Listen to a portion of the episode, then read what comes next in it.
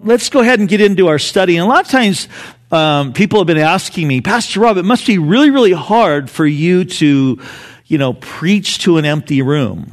And I will say this it is very, very different. But one of the things that I do, it's Wednesday night.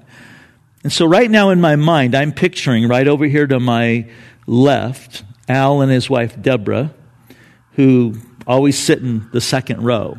And then right behind them, we have Garrett and his wife Priscilla, who always sit in the the, the row, you know, the, the third row.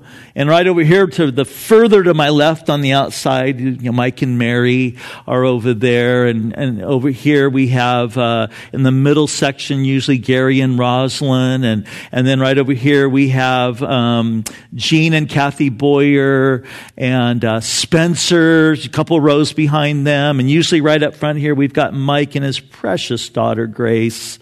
And, uh, so that's what I'm picturing right now in my mind is your smiling faces. And I also, I can't see you if you're falling asleep. So that's actually kind of a good thing. And um, anyway, but I am. I am looking forward to when we can see your faces again. So we are Philippians chapter 4. We're going to be in here for the next uh, few weeks and just kind of de- taking a deep dive into this very important section. Um, Philippians chapter 4, verse 4. Follow along as I read. Rejoice in the Lord always. And again, I say rejoice. Let your gentleness be known to all men. The Lord is at hand. Be anxious for nothing, but in everything by prayer and supplication with thanksgiving, let your requests be made known to God. And the peace of God, which surpasses all understanding, will guard your hearts and minds through Christ Jesus. Let's pray together. Lord, we are so thankful for your word and the power of it, the power that it has to impact our lives. That your word is living and powerful, and that it has the ability to actually transform our whole countenance, our whole outlook, our whole character. And God, we want to pray that your word right now might go forth in power. Wherever this is being seen, whether it's somebody sitting in a car, in a home, in an office, whether it's on a television, an iPad, a phone, whatever it might be, Lord, we pray right now in this moment that your word would go forth in a powerful way. And Lord, we want to just pray right now as a body of believers we want to pray this virus out of San Diego, out of California, out of the United States. God, we want to pray that you would just move and work in, in such a powerful way. But Lord, at the same time, we do believe as Christ followers that you've allowed this, no doubt, to get our attention. And Lord, we are praying that there would be in this day a revival that would sweep across this land. That we would see people who have been lukewarm getting on fire. That we would see people who have, are, are not saved and have been atheists or been ignoring you, that they would turn to you. That we would see those who have maybe been just lackadaisical in their faith, that they would suddenly begin to seek you like they never have before. And we look forward, Lord to watching and witnessing and being a part of what you are going to be doing in these days that we're living in. And so we give you this time tonight in Jesus' name. Amen. You know, the Bible is Kindle's most highlighted book. And Philippians chapter 4, verse 6 and 7 is its most highlighted passage. And the reason is, is because it's a passage that deals with the subject of anxiety. And anxiety is something that affects us all really on a regular basis, but in a time like this, when our country, when the world is being impacted by this coronavirus that has caused this pandemic to sweep across the world, our anxieties are heightened. Every time we listen to a news brief, anytime we, you know, hear some new news, anytime there's a new executive order that comes forth either from the White House or, or our, our governor or like today from the county of San Diego, where more things are being shut down and the restrictions are, are getting even, you know, tighter and home isolation is, is now in place for those who are, you know, 65 and, and over, our, our anxieties begin to raise, begin to grow. But we need to combat that. And so we're going to spend the next few weeks drilling down into these verses here in Philippians chapter 4 and unpacking this subject. And I, and I truly believe that if we pay attention to and seek to apply what the Lord is saying through the apostle Paul, it will be radically transforming to our hearts, our minds, our attitudes, our countenances, our character and will really, really enable us to stand apart and to really shine as lights in this very difficult time that we are living in. And I want to just focus tonight on two verses. In, in, in verse 4, Paul says this Rejoice in the Lord always, and again I say rejoice. Rejoice in the Lord always, he said. And I want you to notice that he says, rejoice in the Lord. You see, most of the time, if we're honest, let's be honest, I'm included in this, we rejoice in our circumstances. We rejoice in when things are going really, really well. We rejoice in when something good happens. We rejoice when we get good news. We rejoice in our circumstances, and when our circumstances are not good, when we're going through a heavy time, then rejoicing can be a lot harder for us. It reminds me of the children of Israel. After God delivered them through that series of plagues that led them out of the um, Egypt, and they're in the wilderness, and they come there to the Red Sea. And they have the Red Sea is in front of them. They have Mount Piahira on one side, Mount Migdol on the other side. And here comes Pharaoh's army. He's, it's, they see the dust of all the chariots off in the distance, and they know here comes the army of Pharaoh after them. And what do the people do? They start complaining. They're saying, We should stone Moses. He led us out here to be killed in the wilderness. They were not at all rejoicing. But that's when God commanded Moses to tell the people. Something that I think is very, very appropriate for us to hear tonight. The Lord said, had Moses say to the people, Do not be afraid. Stand still and see the salvation of the Lord. That is so good. Don't be afraid. Everything is looking bleak. Everything is looking like, hey, there's no way out. Everything is looking like this situation is only getting worse. Don't be afraid. Don't panic. Stand still. Rest. Get your eyes off of the horizontal and get vertical. Get your attention focused on me, the Lord would say. Stand still, he said, and see the salvation of the Lord. Now, here's what's interesting about that story. You guys, you know the story. Moses st- puts out his staff, the waters part, the children of Israel, they cross over on dry ground, it says. I mean, it was a radical miracle. And then here comes Pharaoh's army. They come barreling through and God has the water close up upon them and they all get killed. And on the other side, when the children of Israel are on the other side and they see the waters collapse on the Egyptians, it, it says they had a hallelujah service right there.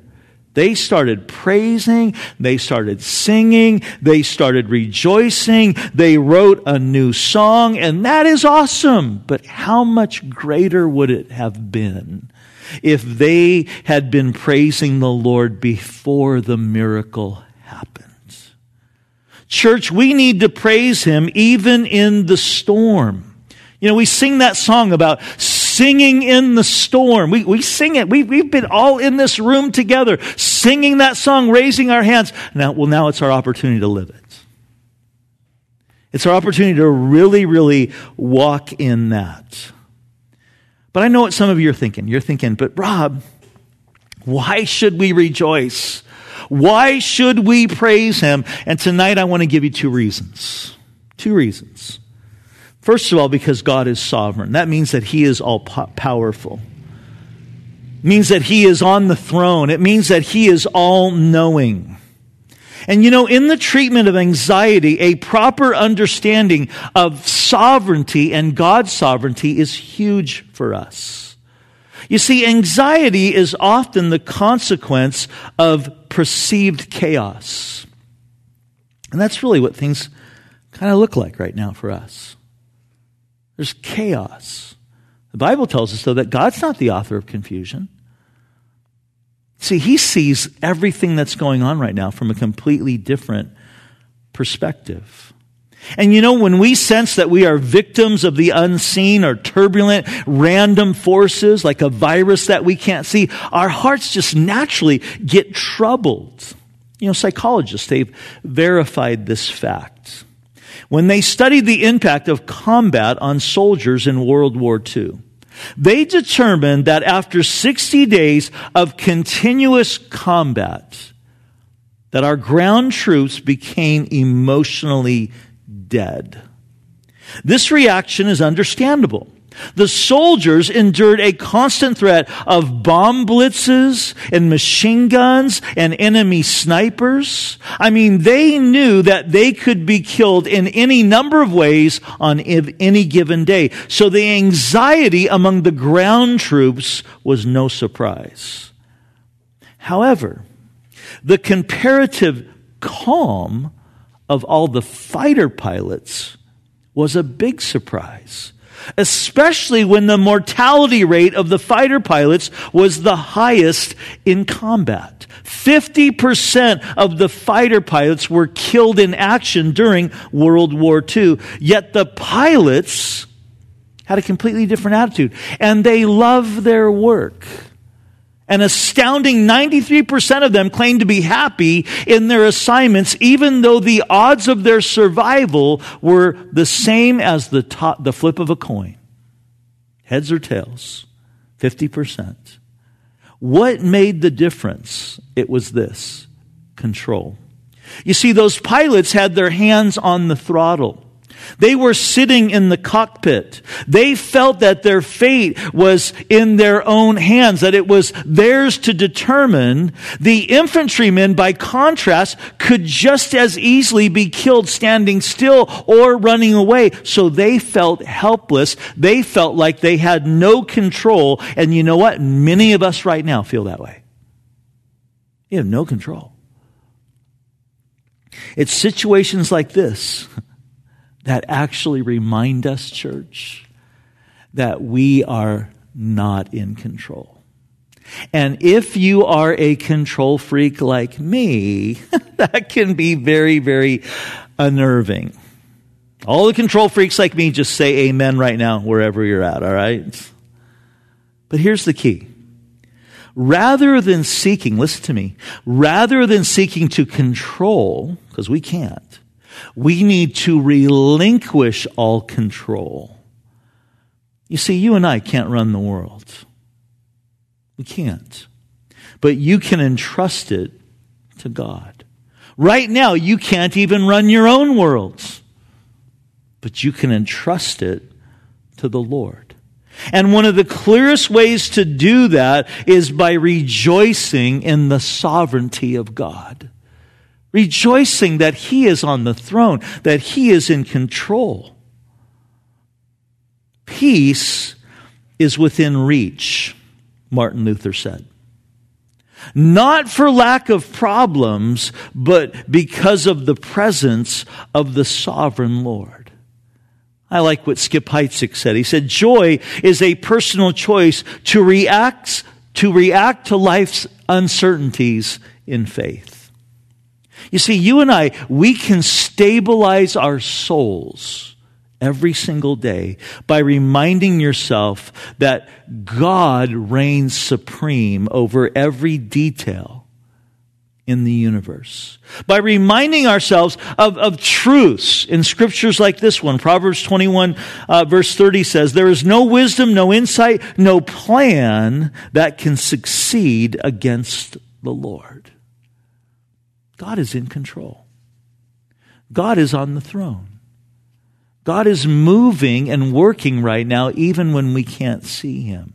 Or this one, Daniel 4 verse 35 says, God does as he pleases with the powers of heaven and the peoples of the earth. No one can uh, hold back his hand or say to him, what have you done? Now, I'm not at all suggesting that God has caused this virus to come upon the world. But I am saying the truth of the matter is he has allowed it. And as I mentioned on Sunday, I think he has allowed this in order to get our attention. He's allowed this because we have been for a very, very long time pushing God out of our lives and pushing God out of our society and seeking to push God out of our world. And He has sat back and He's let us go this way, but He loves us so much and He desires a relationship with us. And He really does know what is best for us. So he's allowed this. And I think one of the reasons might be that he's seeking to get our attention, that we would be humbled in seeing how vulnerable, vulnerable we are. That on a, on a given basis, on a given day, that something that we can't even see has radically upended our entire world our entire lifestyle. Hebrews chapter 1 tells us that God upholds all things by the power of his word. And you know, we see a great example of this truth that God is sovereign in the life of uh, the prophet Isaiah. It was during the 8th century BC, uh, ancient Judah enjoyed a time of relative peace and prosperity thanks to the steady leadership of a king by the name of Uzziah.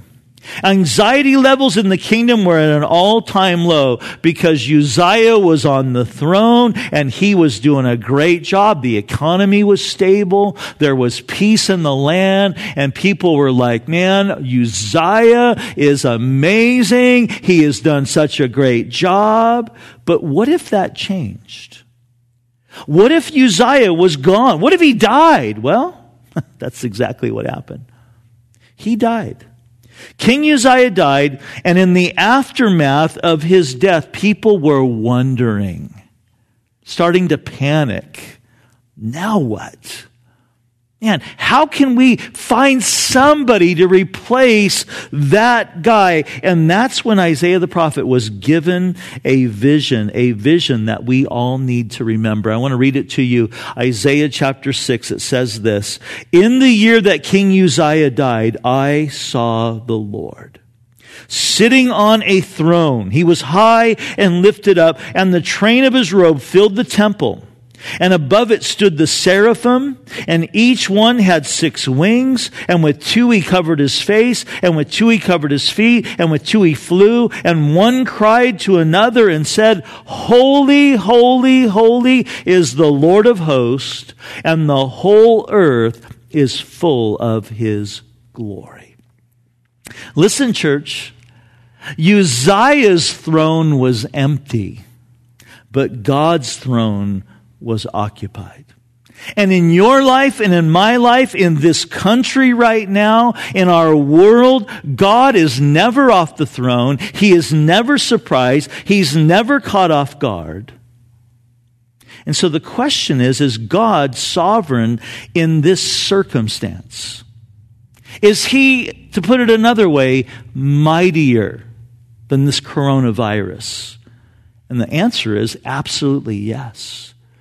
And that's why pastors across the nation are calling for us, the church, to pray to humble ourselves and to seek the Lord and, and, to pray, to, to believe. Hey, do you think, can we, can we pray this out of our cities?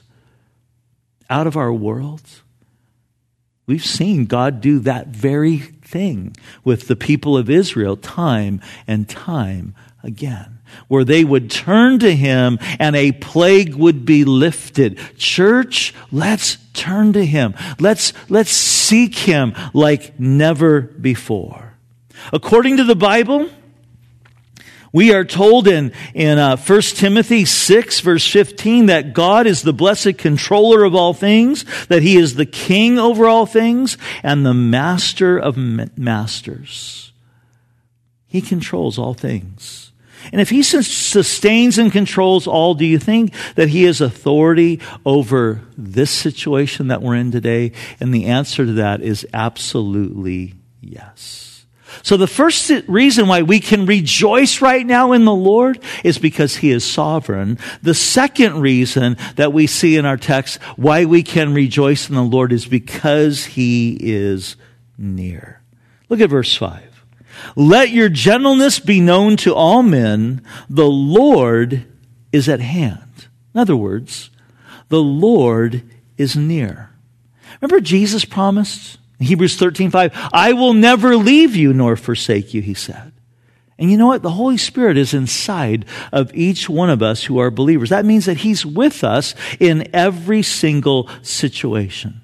I love what Jesus said to his disciples, and this applies to us right now big time. John 16, verse 33 says, These things I've spoken to you, that in me you may have peace. In the world you will have tribulation, but be of good cheer. Why? He says, Because I have overcome the world. He is near. He hasn't abandoned us. He hasn't left us.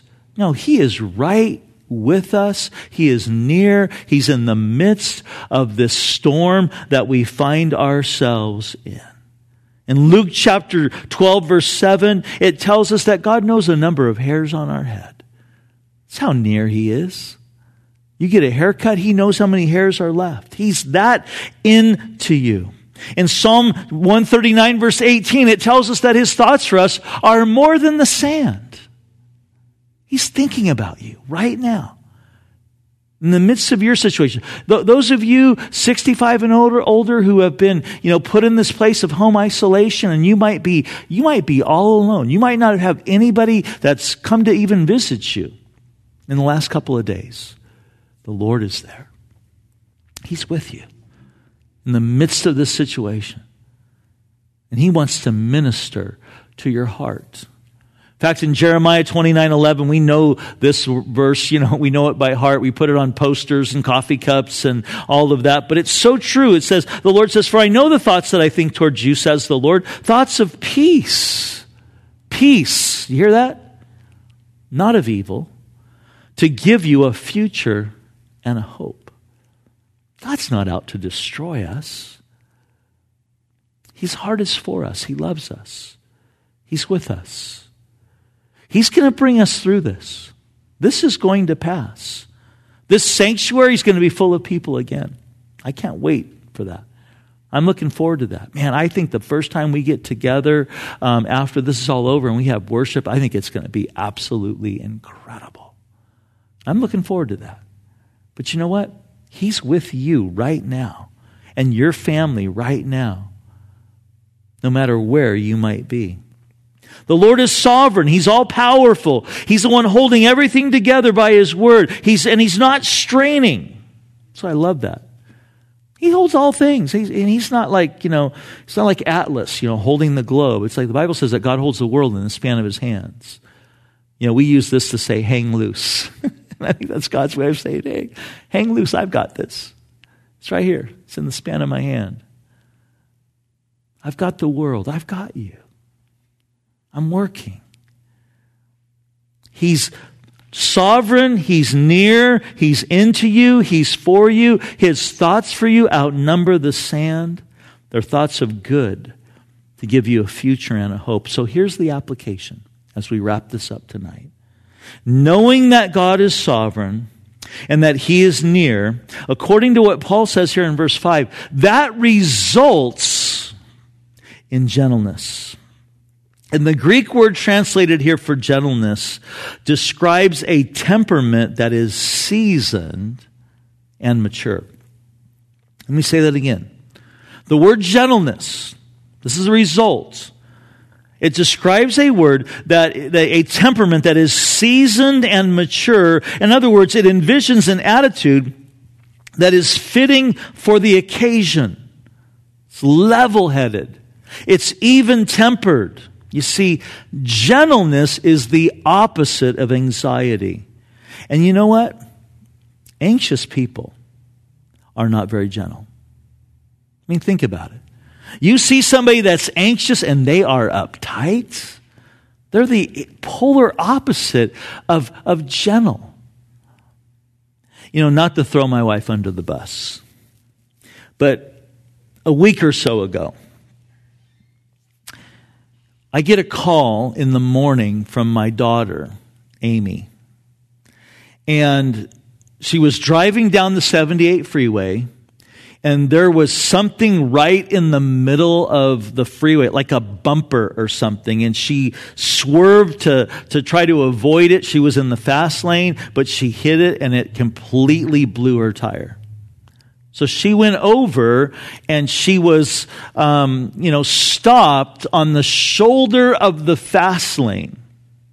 And she called us to say, Hey, I need some help. Now, my daughter Amy is one of the most chill people that you will, will, ever meet. She doesn't get riled very much. And she wasn't riled. But you know who got riled?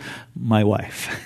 My wife started to panic because she's envisioning, you know, the car stranded there. She thought Josiah, our grandson, was in the back seat. He was actually, he'd been dropped off at daycare that day. But she starts to panic and, and I'm, I'm trying to stay calm and, and I'm trying to call AAA and, and she's like, you know, in my ear behind me and, and, and it was, it was a little unnerving. And that's what it can be like sometimes. You know, somebody, they panic and they, they get uptight and there's anxiety and they're not, I mean, they're just like freaking out over everybody. And they're really, really difficult to be around when that's happening.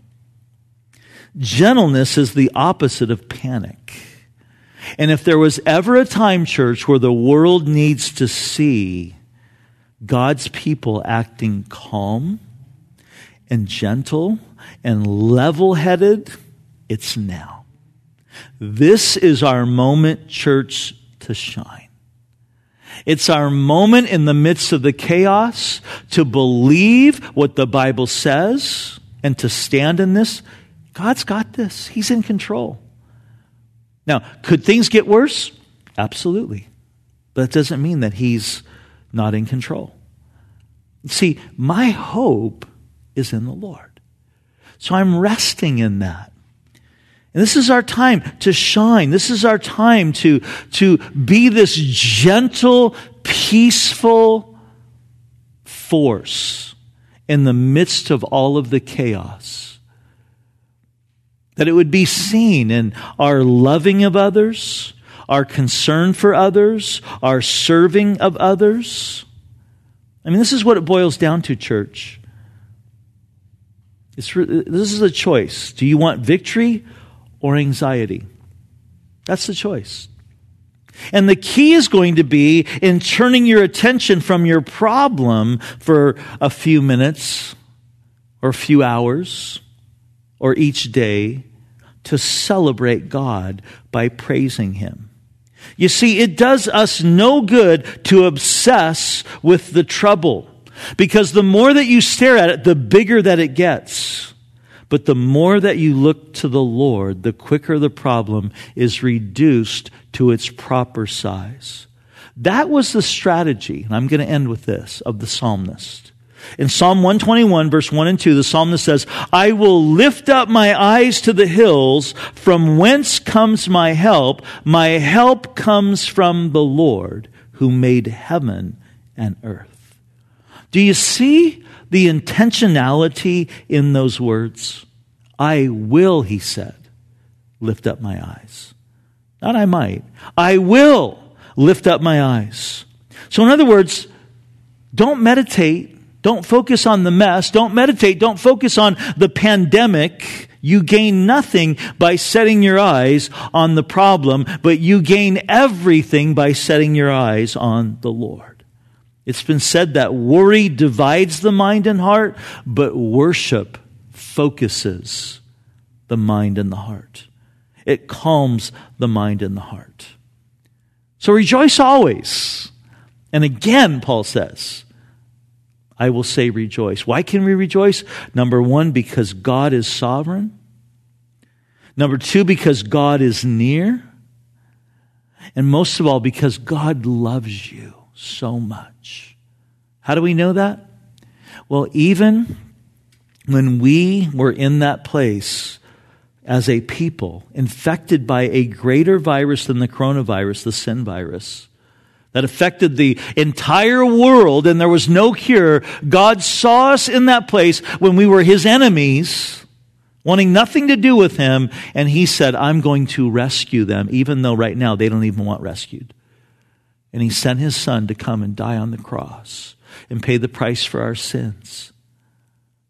And Paul reminds us, he said, You know what? If God did that when you were his enemies, don't you think He's going to take care of you now that you're His children? So trust in Him, look to Him. I want to encourage you. Man, turn off the news for a few hours. Don't focus on that. Turn off the quit looking at those news feeds on your that come on your phone.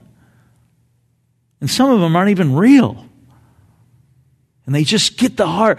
Instead, Open up your Bible, start reading the Psalms, put on a praise tape, and get vertical and start worshiping and looking to the Lord. Because He is near, He's in this, He's got us, He loves you, He's sovereign. Let's praise Him. Let's worship Him. Let's pray. Lord, I thank you for our wonderful, beautiful church family. And Lord, I, I miss them so much. Miss getting a chance to, to be together with them. And Lord, I do just want to pray your protection over our church family, your protection over our city and our county, the state.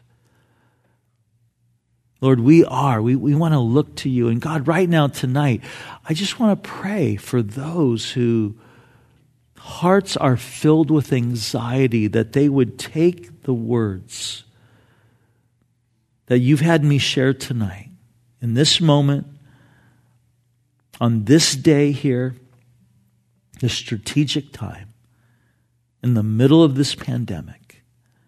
And God, I pray that our focus would be tonight even right now. And when we wake up tomorrow, it would be the same. That we would look to you and rejoice because you are on the throne.